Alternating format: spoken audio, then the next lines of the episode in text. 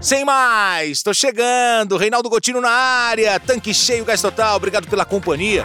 Vamos falar de política, vamos falar de economia aqui no nosso podcast. Seja bem-vindo. Queria falar para você começar falando assim. Aristóteles, ele pode ser considerado aí o pai da ciência política, né? 350 anos antes de Cristo. E ele diz algo muito interessante. Ele diz que o homem é um animal político. Ele diz que o homem é um animal político. Quer dizer, a política faz parte da vida do homem, da vida do ser humano. Mas aí depois vem Maquiavel. Aí já por volta do, do ano de 1500, se, e ele é considerado, podemos dizer assim, o pai da ciência política moderna. E o Maquiavel, ele vem também com uma frase pegando uma carona em Aristóteles. O que, que diz o, o Maquiavel? Ele diz que o homem é um animal político, mas ele acrescenta dizendo que o homem é necessariamente governante ou governado. Repare que Maquiavel ele, ele acrescenta uma frase na frase de Aristóteles, né? Ele diz o seguinte: o homem é um animal político e o homem é necessariamente governante ou governado.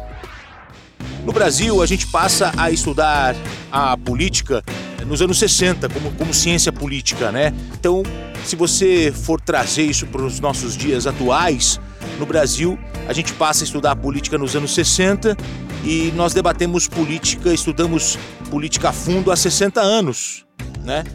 Não é muito, por isso ainda nós estamos numa era de polarização, mas eu acredito, particularmente, que nós partiremos por uma era de politização, onde a política vai ser discutida com mais preparo, mais informações, mais argumentos. A gente vai sair um pouquinho desse esquema torcedor de futebol e a gente vai pular para o campo, onde todos vão perceber que a gente faz parte desse jogo político, né? No bom e no mau sentido. O Brasil que já teve vários eh, períodos nesses 521 anos, né, que nós vivemos, período pré-colonial de 500 a 530. Depois a gente teve o período colonial de 1530 a 1822 e aí vem a monarquia de 1822 até 1889.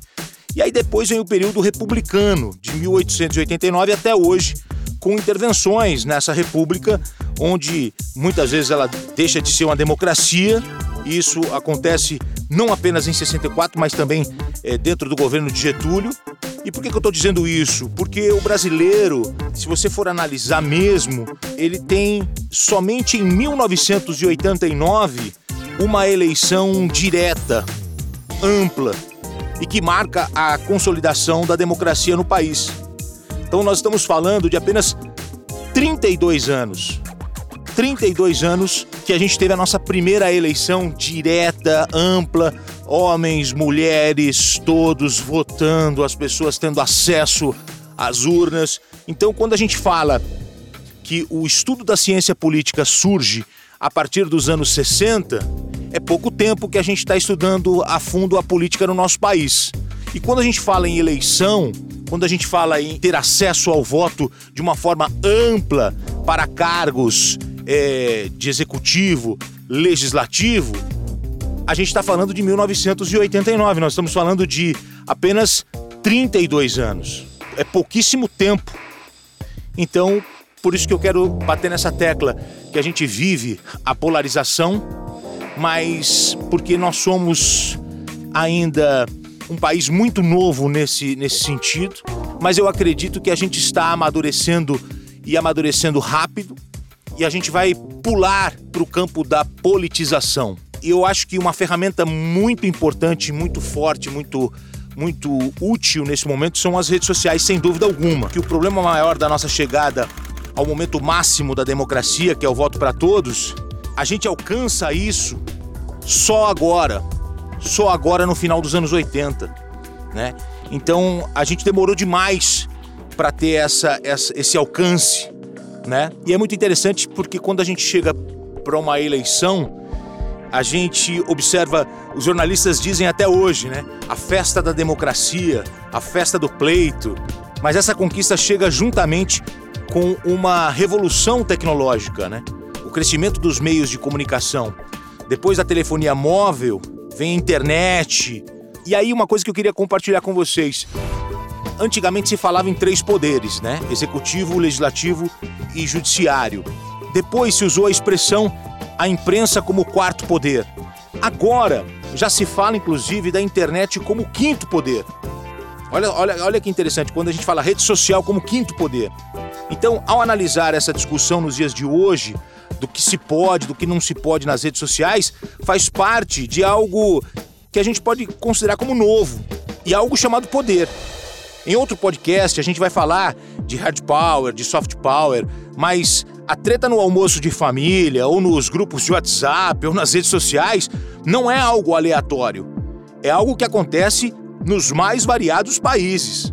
Aqui a gente vem acompanhando embates sobre o tema, a internet não é uma terra sem lei, e esse assunto ainda provoca muita discussão, mas as pessoas precisam ficar atentas, porque o advento da modernidade, a chegada das redes sociais, voz para todos, é algo que mexeu principalmente no campo político. Então é isso, a gente vai falar sobre temas atuais, vamos trazer um pouco da história, porque entender o passado ajuda muito a gente entender o momento que nós vivemos. E eu acredito muito em um amadurecimento do brasileiro em um futuro próximo. Então é isso. É o nosso primeiro bate-papo. Na, no, próximo, no próximo encontro, no próximo podcast, eu vou falar aqui com vocês sobre renda agregada, que eu acho é algo que explica muito. Inclusive, o título da, da, da minha próxima edição aqui do nosso podcast é Por que o Brasil não quebra? Então eu vou compartilhar com vocês um pouquinho sobre renda agregada, que eu acho que é uma característica do brasileiro que explica muito do nosso comportamento e de por que esse país não quebra. Obrigado, minha gente. Estou ficando por aqui depois desse tema de hoje. Sem mais, combinado? A gente se encontra na próxima edição.